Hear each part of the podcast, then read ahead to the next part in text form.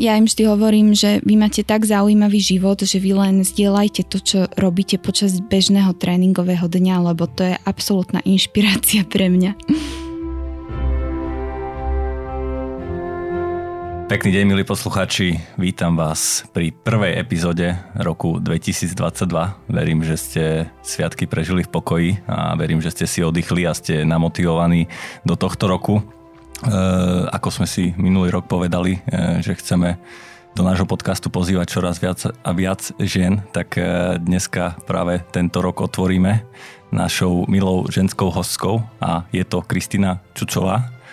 Ahoj. Ahoj, ahoj. ahoj. Na úvod možno len poviem, že Kristýna je predsednička predstavenstva spoločnosti Slovenská olimpijská marketingová a takisto je aj šéfka marketingu Slovenského olimpijského a športového výboru. Takže mám trošku strach, že takáto šarža sedí oproti mne. Nemusíš mať strach. Nie, ale, ale e, máš veľmi milý hlas a, a aj výzor, takže sa teším, že aj takéto ženy môžu šéfovať na takýchto postoch. Povedz možno ty, že e, dáva si predsavzatia do nového roku nejaké? Snažím sa mať predsavzatia celoročne a celoročne sa nejakým spôsobom posúvať vpred, aj keď to znie trošku ako kliše teraz, keď som to povedala nahlas, ale väčšinou si zvyknem spísať na konci roka taký zoznam, že čo som dosiahla a čo by som možno chcela v budúcom roku ako by som chcela byť a podobne. Takže nie sú to úplne predsavzatia, ale rada takto zhodnocujem rok, že si to zapíšem minimálne a ten 2021 uh, e, si nejak zbilancovala, zhodnotila, ako to celkovo vnímaš? Vnímam to veľmi pozitívne, lebo rok to bol teda veľmi náročný a myslím, že do toho, k tomu sa aj dostaneme spoločne. Takže som rada, že sme to zvládli aj s mojim tímom v robote hlavne, že sme boli viac menej zdraví všetci no. a že môžeme zdraví pokračovať aj v úvode tohto roku 2022. A častokrát sa dávajú také e, nejaké fyzické alebo športové predsazatia. Máš niečo aj ty také? Ty si asi športovkyňa telom aj dušou, takže... Keď ma čaká tento rok materská, tak som si trošičku musela dať pohov od mojej športovej nekariéry, ale určite hneď ako to bude možné, tak by som rada dala polovičného Ironmana. Takto rovno? Mm-hmm. Mm, tak to sú veľké výzvy. Tak uh, držím palce v tomto. Poďme možno rovno na uh, tvoju profesiu a čomu sa venuješ. Uh, ty si vyštudovala marketing mm-hmm. v mhm. Miami a Hej. potom takisto medzinárodné vzťahy v Budapešti. Mm-hmm. Ako si sa dostala k Slovensku, Slovenskému olympijskému výboru? Aká bola tá genéza? Uh, ja som nemala nikdy ambíciu pracovať v športe, ani som vlastne počas štúdia nemala nejakú jasnú predstavu, kam by som chcela, uh, aby sa moja profesionálna kariéra uberala. Mala som len takú víziu, že by som chcela, aby ma to naplňalo a to si dovolím povedať, že to sa aj naplnilo. Uh, ja som začala hneď po ukončení vysokej školy pracovať v Olympijskom tréningovom centre v Šamoríne, keďže som hrdá šamorinčanka a je to naozaj úžasný projekt, uh, ktorému úplne od začiatku verím Takže uh, stiahli si ma hneď do rodného mesta, kde som uh, robila z každého rožka troška. Uh-huh. A takýmto štýlom, keďže to je vlastne olympijské tréningové centrum, uh, som sa dostala bližšie k olympionikom, k olympiade ako takej. Stala som sa členkou správnej rady nadácie Slovenského olympijského športového výboru a potom už keď som chcela kariérne trošičku sa posunúť inám od môjho rodného mesta, keďže som sa vrátila z Miami do Šamorína, tak som dostala ponuku ísť do olympijského olympijského výboru a neváhala som a neľutujem. Ty si aj robila nejaký šport e, v mladosti, profesionálne? Hrala som tenis, ale práve že vôbec nie. Som bola také dieťatko s nadváhou skoro celé detstvo, takže k triatlonu som sa dostala až neskôr. A triatlon si teda robila, hej? Alebo teda robíš stále? Triatlon robím posledné 4 roky sú to, ale ako na amatérskej úrovni, ale veľmi, veľmi ma to baví. Uh, ja by som tiež možno raz chcel skúsiť triatlon, len ešte som na to nenabral odvahu, ale, ale verím tomu. Ale každopádne ten Šamorín je veľmi zaujímavý projekt, to ma zaujalo. Ty si bola teda úplne od začiatku pri vzniku e, toho celého. Ano. Lebo my sme mali možnosť byť tiež v Šamoríne a fakt ten komplex a celkovo akoby to prostredie pre športovcov je úplne na inej úrovni. To som ani nečakal, že niečo také na Slovensku máme. Takže odtiaľ rovno potom do Slovenského olympijského výboru. No a minulý rok bol zaujímavý aj tým, že sa konali olympijské hry v Tokiu boli mm, preložené vlastne z roku 2020 na rok 2021. Tak možno povedz, ako vy, ako e, možno spoluorganizátori, keď to dobre mm-hmm. poviem, ste to vnímali, že, že ako ovplyvnil COVID možno celú túto situáciu. Ja neviem, kde začať, lebo to ovplyvnilo tak strašne veľa vecí, ale o, v prvom rade to ovplyvnilo celé naše nejaké plánovanie.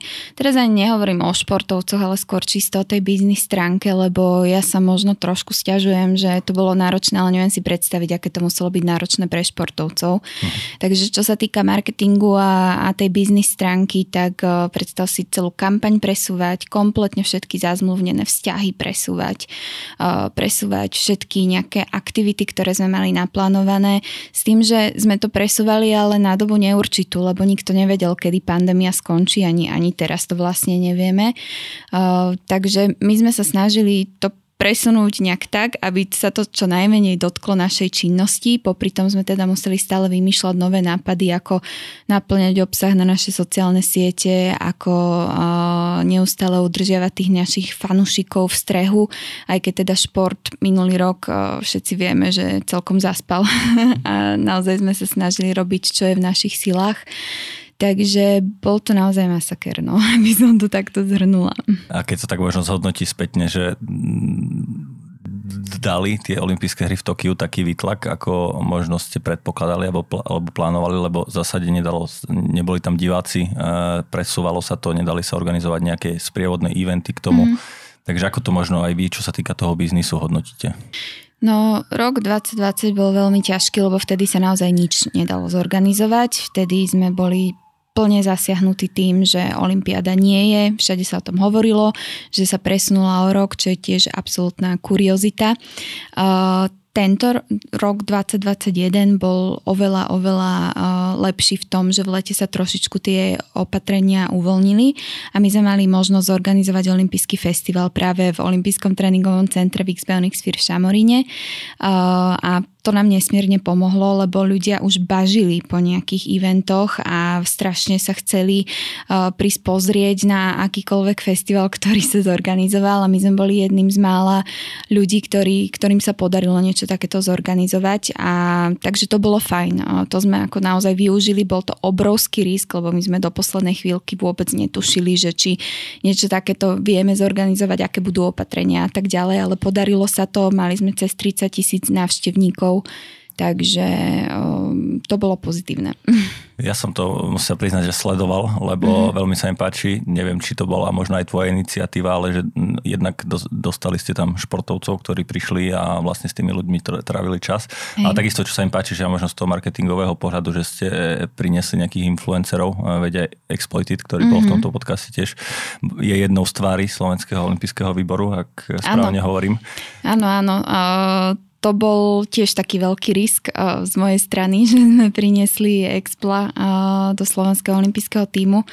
Ono sa to stretlo aj s viacerými negatívnymi reakciami, ale čakali sme to, boli sme na to pripravení, lebo doposiaľ uh, Slovenský olympijský a športový výbor nemal veľmi takto influencerov alebo mm-hmm. nejakých ambasádorov, ktorí neboli teraz a priori športovci vrcholoví.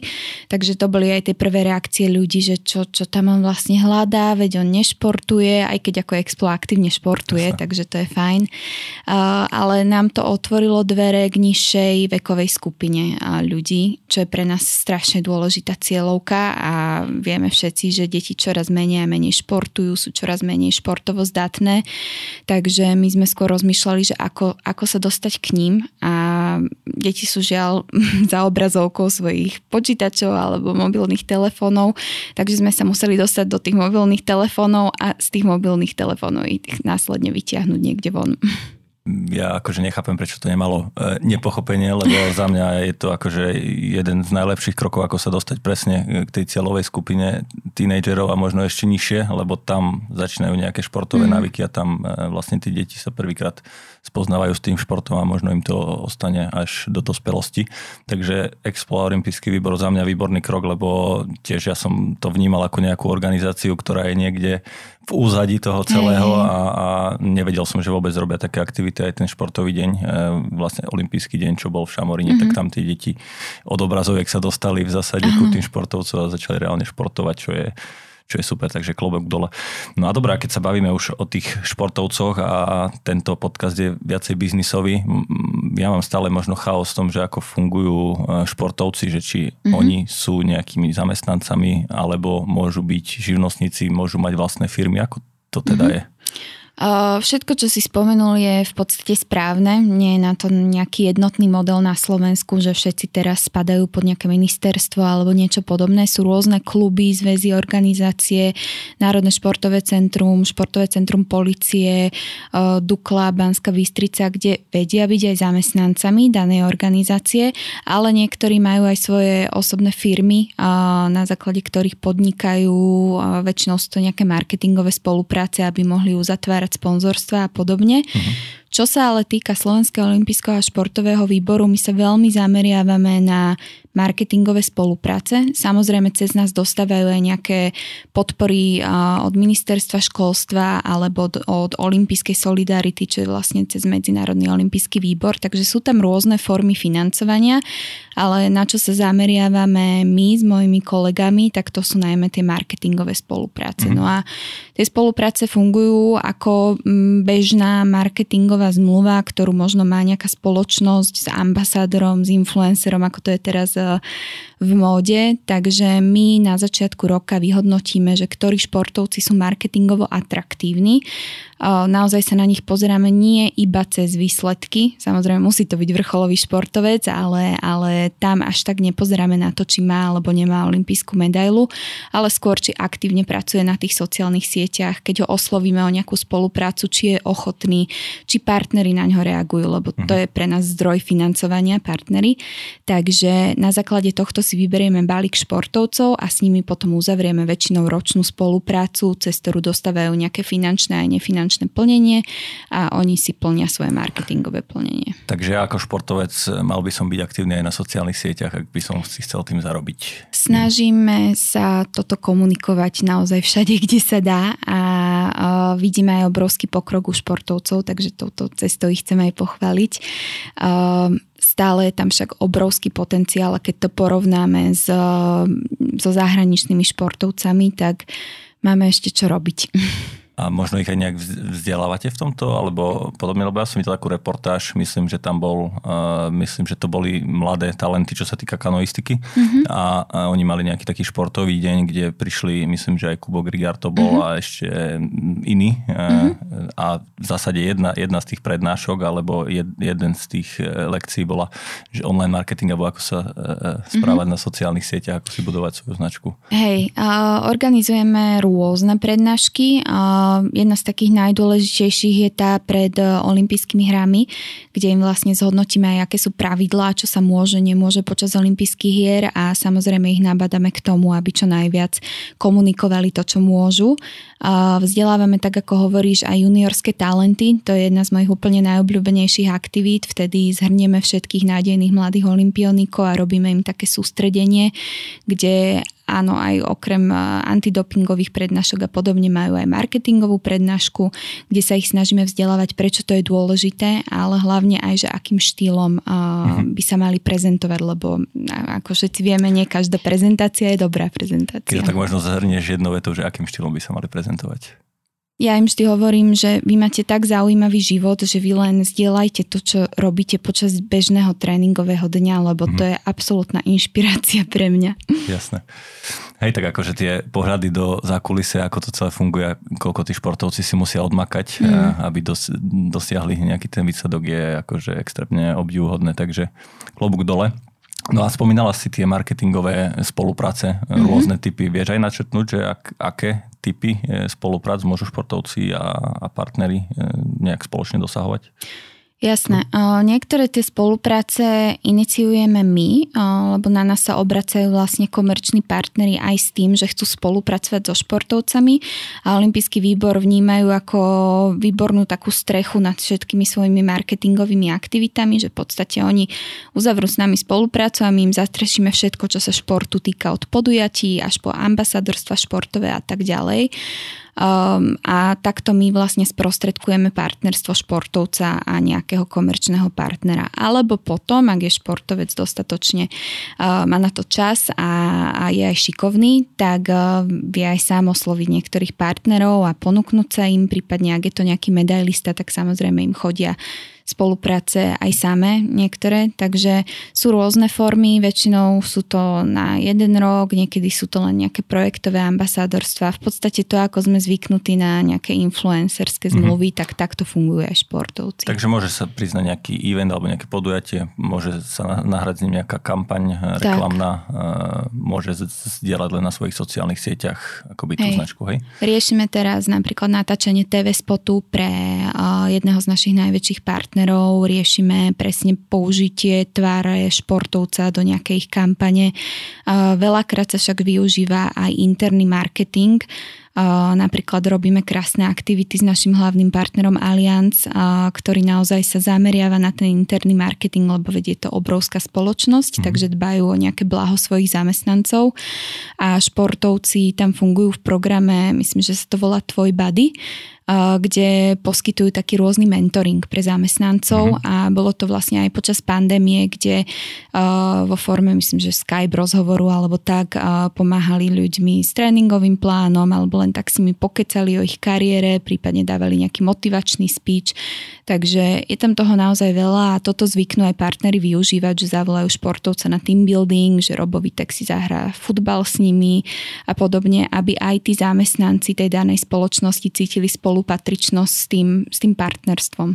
Super, tak to znie veľmi fajn, že aj takto ako internet týmy sa dajú motivovať a nejak posúvať pred prostredníctvom športovcov. Spomínal si Roba Viteka, takže nemusia to byť úplne len aktívni športovci, môžu to byť aj po športovej kariére, hej, čo sú Snažíme sa aj takúto cestu raziť na marketingu, že nevyberáme len úplne tých naj-naj, ktorí sú aktuálne naj-naj, ale zajtra už nemusia byť. Mm-hmm. Nezabúdame aj na športové legendy, ale to celkovo na olympijskom výbore sa snažíme aj, aj na seniorov sa zameriavať a podobne, ale presne tie, aj tie marketingové spolupráce sú niekedy zamerané na športové legendy. Spolupracujeme teraz veľmi úzko s Nastou Kuzminovou, ktorá už ukončila síce kariéru, ale stále je veľmi aktívna, takže za mňa. Za mňa sú to uh, niekedy ešte vďačnejšie spolupráce, lebo tí športovci majú už čas. A, a tí, čo sú vo vrchole svojej kariéry, tak niekedy je to naozaj náročné sa s nimi zladiť na nejakom harmonograme.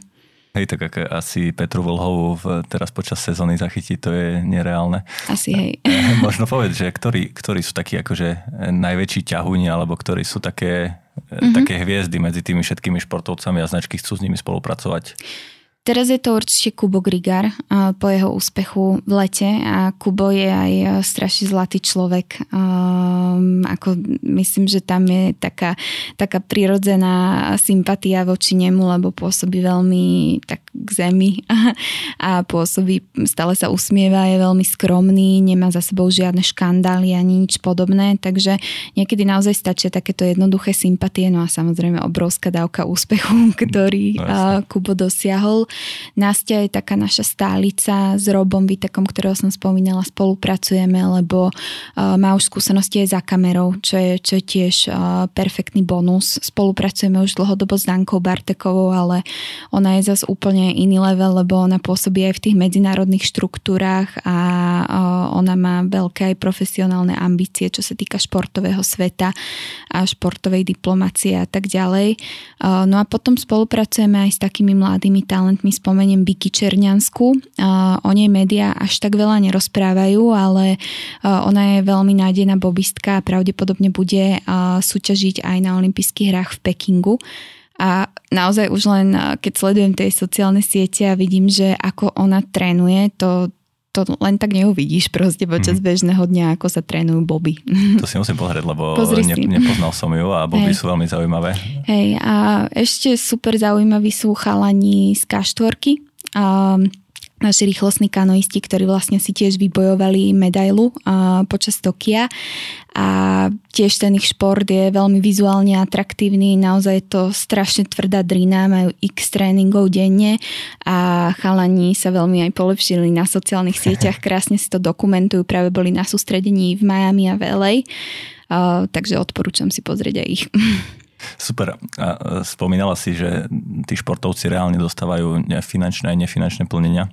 Že dajme tomu ten Kubo Grigar, ako mm-hmm. sa mu mhm. podarilo na Olympiáde, ten veľký úspech. Bolo to akože čo, aj čo sa týka možno príjmov a zárobkov pre Kuba také, že zvrat v jeho kariére, že mm-hmm. vie si reálne zarobiť e, dosť peňazí na to, aby mohol tú kariéru ďalej posúvať? Kubovi nevidím do peňaženky, ani nechcem. Veľmi mu želám, aby, aby mohol bez nejakých starostí ďalej sa rozvíjať vo svojej kariére. Z nášho hľadiska, ako sa na to pozeráme, určite tam bol nejaký nárast a určite tam bol aj záujem väčší zo strany partnerov po tom medailovom úspechu. Takže predpokladám, že áno, že, že zvýšili sa mu nejaké tieto marketingové príjmy a aj náš partner Typos sa rozhodol pod podporiť Kuba dlhodobo, uh-huh. takže jednoznačne tam vnímame takýto veľký záujem. A ja ešte spomeniem z takého politického hľadiska, že vlastne každý olimpionik má nárok aj na olimpijskú rentu, Uh, takže takže aj, aj toto zabezpečí nejakým spôsobom jeho doživotný príjem. To znamená, že do konca života ako tak. prezident, hej? hej. E, Dobre, spomínala si e, teraz, že typo z nejaké dlhodobí partnery, mm-hmm. že oni vedia zabezpečiť tým športovcom akoby možno nejaký mesačný príjem, na základe ktorého oni si vedia zabezpečovať všetky tréningy trénerov, fyzioterapeutov a tak ďalej, že funguje to nejak takto? Uh, mesačný väčšinou nie, je to väčšinou na ročnej, dvojročnej, štvoročnej spolupráci. Mm-hmm. Štvoročné, lebo olympijské obdobie je väčšinou štvoročné so zimnou aj letnou olympiádou. Uh, väčšinou uzatvárame zmluvy na rok rok s tým, že sa tie čiastky vyplacajú väčšinou dvakrát ročne, takže potom už je to na nejakej finančnej gramotnosti daného športovca, aby si to nejak rozložil počas toho roka zmysluplne. Tým, že športovci majú tú sezónu rozdelenú všelijako na základe toho, aký šport robia, tak e, nie vždy sa to dá umerne, sumerne teraz rozložiť mm-hmm. po, po mesiacoch, lebo ak majú zimnú prípravu, letnú prípravu, tam sú väčšinou tie veľké výdavky. Um, ale áno, záleží to aj na finančnej gramotnosti, že ako si to rozložia. Dobre, čo sa týka možno nejakých kolektívnych športov, futbal, hokej a tak mm-hmm. ďalej, to spada tiež nejak pod vás, alebo oni si to riešia cez vlastnú líniu? Mm-hmm. Spada to pod nás, keďže sme strešnou organizáciou pre šport na Slovensku, ale to sú veľké, veľmi veľké zväzy, ktoré mm-hmm. majú aj najväčšiu popularitu na Slovensku, takže uh, spolu fungujeme nejakým spôsobom, ale oni si žijú takým vlastným životom, lebo oni majú vlastné ligy, vlastných sponzorov a tým, že sú to naozaj veľké zväzy, ktoré aj majú veľa financií svojich vlastných, tak eh, nie sú úplne odkazaní na našu pomoc. Mm-hmm. A dobre, teraz sa možno pozreli na to z takého pohľadu uh, toho športovca, ako, ako sa vie presadiť aj mimo ihriska, mm-hmm. uh, mimo v zásade nejakého športu a čo sa týka marketingu. A teraz ten druhý pohľad možno, že pre podnikateľov, ktorí majú firmy a chceli by nejak podporiť Mm-hmm. Že vedela by si možno aj načrtnúť, že do ktorého športu je najlepšie investovať, alebo k, ktorého športovca mm-hmm. podporiť, že čo má takú najväčšiu popularitu, si hovorila, že Kubo Grigar. Hej. Dá sa to možno nejak na, na športy rozdeliť? Mm-hmm. Uh, sú akože k dispozícii rôzne štatistiky, štúdie, pochopiteľne, keďže Slováci najviac sledujú futbal, hokej a to sú tie najväčšie zväzy s najviac podujatiami a investuje sa do toho najviac peňazí, tak to je možno niečo, čo zabezpečí partnerovi tú najväčšiu vizibilitu. Uh, pochopiteľne potom prichádzajú také športy, kde zrazu vystrelí nejaký športovec, teda nie je to zrazu, uh, ale ako napríklad Peťa Vlhová, že lyžovanie, cyklistika, Peťo Sagan, takže niekedy je to naozaj založené na jednom individuálovi, ktorý ťaha celý tento šport, ale toho, že raz keď si uchmatne nejaký partner, tak uh, potom už tí ostatní skončili byť uh, Peťa Vlhova Nike, uh, Peťo Sagan a jeho sponzory. Ja, ak by som bola nejaký malý alebo stredný podnikateľ, skôr by som sa možno zamerala na tie juniorské talenty, lebo tam sú častokrát aj strašne zaujímavé osobné životné príbehy. Mm-hmm a možno aj také tie menej populárnejšie športy. Spomínala som ten monobob napríklad, rýchlostná kanoistika nie je úplne niečo, čo teraz každý pozera v nedelu v telke, um, ale skrývajú sa tam naozaj obrovské talenty a vyhrali aj medailu napríklad chalaniska štvorky. Takže ja by som odporúčila osloviť olimpijský výbor a my vás určite nasmerujeme na nejaký talent, ktorý má potenciál vystreliť. Takže vy viete aj v zásade sprostredkovať a nájsť, máte nejaký zoznam talentov že, mm-hmm. športov a viete s tým pomôcť ľuďom. To sa mi aj veľmi páči, že presne ten prístup taký, že neísť po tých najväčších, alebo ktorí už vystrelili, a ktorí sú Hej. teraz na vrchole, ale skôr možno podporovať ten šport nejak koncepčne od začiatku mladé talenty a potom sa to ukáže, že či stavili tak. na správneho koníka alebo nie. Nie je nič krajšie podľa mňa, než eh, vybudovať si taký vzťah, že ten športovec uh, už ako zlatý medailista ideálne spomína, že áno, od 15 mám toho a toho sponzora, mm-hmm. ktorý mi dôveroval a je to potom krásny príbeh. A eh, ten Peťo Sagan sa mi páčil, ako on vyvolal úplne takú vlnu cyklistického mm. športu na Slovensko a zároveň s tým uh, jednak, že ľudia začali bicyklovať, chvala Bohu. Uh, ale ďalšia vec je možno aj podujatia okolo tých športov. Mm. Uh, robilo sa ten rok 2021 bolo okolo Slovenska už uh-huh. akože fakt významné podujatie. Mm. Mne sa to páčilo, ako to bolo zorganizované, aj koľko ľudí, bolo to atraktívne že dá sa možno na takýchto športových podujatiach aj zarobiť, alebo ako to funguje? Alebo neprerobiť skôr? Určite sa to dá. Nemyslím si, že sa to dá iba tým podujatím samotným. Určite okolo toho treba spraviť aj veľkú kampaň, na ktorú sa zase naviažu tí sponzory, lebo v dnešnej dobe to, že na nejakom podujatí svieti nejaký banner alebo beach flag už nie je dostačujúce. Takže ak sa na to podujatie naviaže, dajme tomu nejaká televízna kampaň, kde sa vie spomenúť ten partner, prípadne, ja neviem, nejaké radiospoty a tak ďalej, tak si myslím, že potom už sa dostávame do nejakých zaujímavejších čísel. Rovnako všetky tie sprievodné veci, ktoré vieme okolo podujatia spraviť, ako napríklad merchandising a podobne, tak uh, toto, toto sú tie veci, ktoré sú väčšinou už potom mm, v tých zelených číslach, čo sa týka športových podujatí, ale zorganizovať iba jednoducho jednodňové alebo pár hodinové športové podujatie uh, je finančne aj, aj mhm. fyzicky veľmi náročné a až príliš náročné na to, aby sa na tom zarobilo. Dá sa nejak uh, odhadnúť, že koľko môže stať vôbec také podujatie, že okolo Slovenska? Či je to... Fú, to si nedovolím ani, ani len typnúť, aby som nepovedala nejakú hlúposť, ale musí to byť veľmi náročné už len z dôvodu bezpečnosti. Keď som robila ešte v X-Bionic Sphere, tak sme organizovali majstrovstvo sveta v triatlone, ktoré tam pokračujú do dnešného dňa a už len uzavrieť všetky cesty a záchranné služby mať a naozaj mhm. dbať na to, že ak sa tam nedaj Bože niečo stane, aby všetko prebehlo v poriadku, tak to sú asi tie najnákladnejšie položky. Hej, akože tá logistika okolo podujatí mm. je extrémne náročná, veď mali sme tu aj Martina Urbanika, on organizuje ešte Fanic Trail mm-hmm. a to je v zásade ultramaratón a tam to je akože tiež mega náročné, čo sa týka logistiky a jednak zohnať tých dobrovoľníkov a všetky mm-hmm. veci okolo toho. Ale super pohľad na to, že netreba sa zamerať len na to, že vyberiem listky a z toho mám nejaké príjmy, ale mm. naviazať na to sponzorov, spraviť nejaký zaujímavý obsah tak. a potom to spoločne odpromovať. E, a čo by som sa spýtal ešte, mňa možno zaujíma, že, že Vieš nám vypichnúť nejakú zaujímavú spoluprácu, ktorú ste robili možno aj na, na tie posledné olympijské hry, že čo bola fakt, že taká kreatívna, že si nedali len mm-hmm. logo niekde do podpisu e-mailu a že sme hlavný sponzor, ale že sa fakt niečo spravilo. Hej, krásne aktivácie sme mali počas toho olympijského festivalu, ktorý som spomínala, ktorý sme zorganizovali za účelom toho, aby sme priniesli tú atmosféru z olympijských hier bližšie k divákom No keď si zoberieš, že toľko negatívnych vecí bolo okolo tej Tokio 2020 Olympiády, jednak, že sa presunula, po druhé, že Japonci ju tam nechceli, po tretie, že vlastne je to na opačnej strane Zemegule. My, čo sme boli tým na Slovensku, tak e, sme furci len nastavovali budíky počas noci, aby sme sa zobudili na také a také preteky a pokiaľ naozaj nie si nejaký diehard športový fanúšik, tak no nevstaneš o tretie, aby si si mm. pozrel nejaké preteky. Takže um, zorganizovali sme ten festival festival, aby, aby sme trošičku rozduchali v ľuďoch tú radosť zo športu a aby cítili aj spolupatričnosť so slovenským olympijským tímom.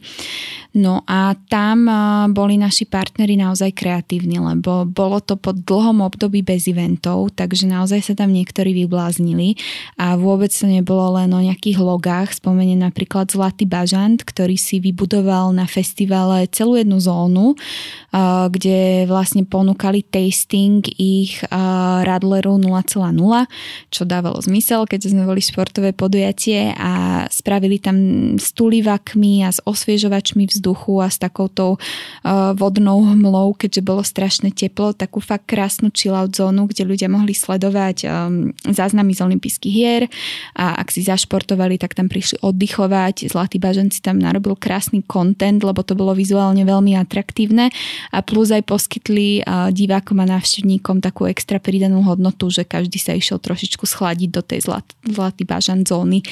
Takže um, toto bol jeden z príkladov. SPP, náš hlavný partner, um, tam robil pre detičky a teda aj pre dospelých takú aktivitu, kde mohli bicyklovať napríklad a keď bicyklovali, tak tým rozsvietili žiarovky mm-hmm. alebo mhm. zapli ventilátor alebo podobne. Takže naozaj boli tam rôzne takéto aktivácie, ktoré možno ani neboli priamo spojené s produktom toho partnera, ale ľudia to zaevidovali, nafotili sa tam a to bola taká tá naturálna vizibilita, ktorú si myslím, že každý partner chce. Hej, toto je sen každého partnerstva, aby sa to nejak organicky šírilo šírilo a Hej. hlavne, aby tí ľudia mali z toho možno aj nejaký zážitok, e, aby to nebolo fakt len o tom logu na, v kampaniach. Tak. A čakajú nás ďalšie olympijské hry, celkom mm-hmm. zaujímavé. Najbližšie to bude Peking. Hej. Ako ty sa pripravuješ na Peking a celkovo olympijský výbor? Uh, športovo sa nepripravujeme, ale um, znova sme vo veľmi náročnej situácii a znova poviem, že uh, ja sa tu stiažujem, ale neviem, ako náročné to musí mať športovci. Uh, je to veľmi uh, taká veľká výzva, lebo ešte stále sa kreujú niektoré pravidlá okolo tých olympijských hier. Ešte stále nevieme, ako presne bude fungovať tá karanténa, uh, kto tam vlastne môže ísť a kto nie, aj keď už je jasný signál, že znova okresať výpravu na čo najmenšie čísla, takže my tam ako marketing nemôžeme zobrať našich sponzorov, uh-huh. Čo je väčšinou taká klasika, že za odmenu, za partnerstvo celoročné alebo štvoročné zoberieš tých sponzorov do slovenského domu, pohostíš ich tam, ukážeš im olimpioniku, ako to je naozaj zážitok na celý život a toto im bolo odobrané. Takže uh, toto je jedna taká náročná vec a ďalšia, ďalšia vec je, že znova nevieme, aké sprievodné podujatia budeme môcť zorganizovať na Slovensku. My by sme radi znova zorganizovali Olympijský festival, máme ho už celý naplánovaný na Štrbskom plese, takže taká zimná edícia toho, čo bolo v lete v Šamoríne, uh, ale uvidíme. No, nemáme nikto mm-hmm. kryštálovú gulu, sústredíme sa veľmi, veľmi na online content, snažíme sa predtočiť si veľa vecí, kým sa ešte dá a, a uvidíme, no držíme si všetci palce. Držím vám aj ja palce a tak potom prichádza Paríž, takže e, najviac sa mi na to ináč páčilo ten záverečný ceremoniál, keď to odozdali tú štafetu do Paríža, to bolo fakt veľmi pekné. Hej, hej, to bolo, to bolo také, že e, konečne Olympiáda bude aj v Európe, takže, mm. takže možno ak ten Šanghaj bude ešte taký náročnejší, tak ja prajem, aby, aby ten Paríž bol už reálne fyzicky e, Inak to už ísť. nemôže ani byť. Hej, hej.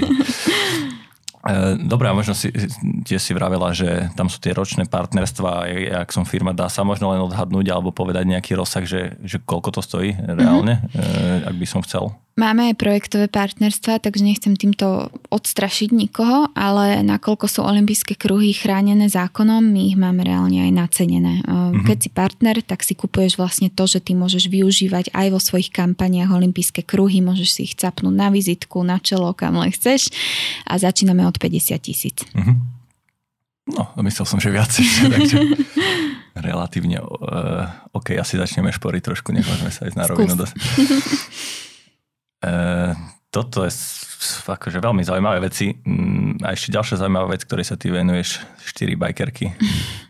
Teraz sa pomenej venujem, lebo nemôžem toľko trénovať, ale áno, je to taký môj love project. Keď sa tak na to biznisovo pozrieme, že sú bratislavské bohyne vaša konkurencia. Oni začali trošku neskôr, ale nie, my baby sa podporujeme navzájom, takže nevnímame ich ako konkurenciu. A povedz možno, že mm, o čom je ten projekt?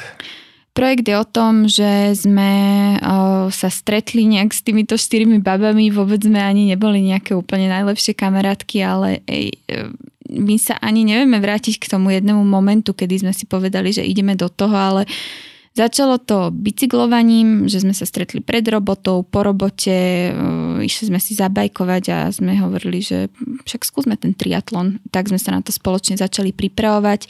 Keď sme sa už začali pripravovať, tak sme to začali dokumentovať, lebo nám to prišlo náramne vtipné, že ani jedna z nás nikdy nešla triatlon a teraz takéto amatérky sa dali dokopy a, a idú to skúsiť. No a z toho vznikli štyri bajkerky a je to naozaj sranda, akože toto fakt neberiem ako nejaký biznis, ani, ani biznis model, aj keď podarilo sa nám zohnať nejakých sponzorov a máme aj nejaký mediálny výtlak, ale je to naozaj niečo, čo nás baví. Zrovna aj včera sme sa s babami stretli a nešportovali sme, len sme jedli a pili. uh, ale hej, je to, je to super aktivita a myslím si, že našich sledovateľov aj baví tá autenticita na tom celom. Ja som si to, ja som si to preskroloval a je to veľmi zaujímavé eh, pozerať sa na štyri eh, dámy, ako eh, športujú a robia všelijaké disciplíny, či už je to plávanie, bike alebo beh. A povedz ešte ten druhý projekt, ktorý si mi spomínala pred podcastom, ten je tiež zaujímavý. Hej, s mojou najlepšou kamarátkou máme projekt Čítanie sexy na Instagrame. A to je vlastne moja druhá taká vášeň, čítanie, písanie. A s kamarátkou Romy vlastne obidve odjak živa si vymieňame knihy, rozprávame sa o, knihách, o knihách, dávame si navzájom recenzie, že toto si musíš prečítať, toto. A naozaj taká veľká časť našich rozhovorov bola práve o knihách, že sme si povedali, že toto je fakt škoda, že, že to nezdielame s ostatnými. No a tiež sme to postupne začali len tak veľmi uh, autenticky zdieľať vo forme listov, ako keby sme si napísali ten, v modernej dobe cez WhatsApp a píšeme si navzájom recenzie kníh, čo by sme si mali prečítať, prečo a tiež máme už celkom veľký sledovateľský fanbase a veľmi sa tomu tešíme, že aj nejaké videá vydavateľstva nás podporujú a je to krásna činnosť. Tak daj možno nejakú odporúčanie na knihu, eh, ktorá tebe tak zarezonovala v poslednom období aj pre mhm. poslucháčov. Mm-hmm. V poslednom období, na začiatku roku 2021 som prečítala uh, prvú časť memoáru Baracka Obamu a to bola pre mňa naozaj úžasná kniha, má asi tisíc strán, takže sa ťažko čítala fyzicky, že musela som pri tom sedieť za stolom, ale jednak je to úžasná rekapitulácia takej blízkej americkej histórie. Je to úžasný pohľad na celosvetový problém s rasizmom, kde veľmi racionálne o tomto Barak hovorí aj z vlastných skúseností. A plus on je strašne inšpiratívny človek, ktorý sa naozaj od nuly vybudoval až na prezidenta amerického, takže toto je pre mňa úžasná motivačná a naučná literatúra. Um, a spomeniem ešte jednu knihu od môjho obľúbeného autora Irvin Jalom, on je psychiatr celosvetovo uznávaný a on píše beletriu. Mm-hmm. A poslednú beletriu, ktorú napísal, bola, to bol vlastne tiež taký memoár so svojou manželkou, ktorá umrela tento rok na rakovinu a oni vlastne sa striedajú jedna kapitola za kapitolou, kde on vníma to, že ako ona umiera a ona zase si prežíva všetky tieto ťažkosti a tiež je to absolútne fascinujúca kniha aj z toho psychologického hľadiska. Tak to určite ďakujeme za tipy. Veľmi zaujímavé. Barack Obama určite príbeh, ktorý, ktorý napísal sám život, ako sa hovorí. Takže my aj, čo sa týka tých štyroch bajkeriek, aj čítanie sexy, aj linky na tieto knihy dáme do show notes, dole pod tento podcast, takže si pozrite, kľudne si kliknite. Ak vás to bude zaujímať, tak eh, dajte follow alebo si kúpte knižku a čítajte. Dobre, mojim dnešným hostom je Kristýna Cucová, je to šéfka marketingu Slovenského olympijského výboru. Je to prvá epizóda v tomto roku, tak možno nejaké prianie na záver pre poslucháčov a možno aj také možno pozbudenie za teba, že čo, čo by si chcela tento rok dosiahnuť. Uh, dobre prianie, nech, nech ste všetci zdraví a nech máte čo najviac úsmev na tvári, aj keby mal byť cilený, tak to pomôže vašej nálade, verte mi. Um, a mňa čakajú materské povinnosti, tak si sama držím palce. tak to veľmi držíme aj my palce. Je to asi najkrajšie obdobie života, aj keď asi veľmi náročné. Ale tak mala si dobrú prípravu predtým, tak verím ano, tomu, ano. Že, to, že to zvládneš. Dobre, tak ďakujem krásne za tento výživný rozhovor. Myslím, že veľmi prakticky ukázali sme trošku posluchačom, že ako to funguje aj z tej druhej strany a pre mňa veľmi hodnotné, lebo ja som mal v tom taký myšmaš Takže ďakujem ešte raz Kristine Čučovej. Ďakujem pekne. Vy ste počúvali prvú epizódu eh, v roku 2022. V zásade je to 71. epizóda podcastu na rovinu o podnikaní. Prinášame ho v spolupráci s firmou ProSite. Ak sa vám tento podcast páčil, my budeme len radi, ak ho budete zdieľať a posuniete ho aj ďalším ľuďom. Do počutia. Majte sa.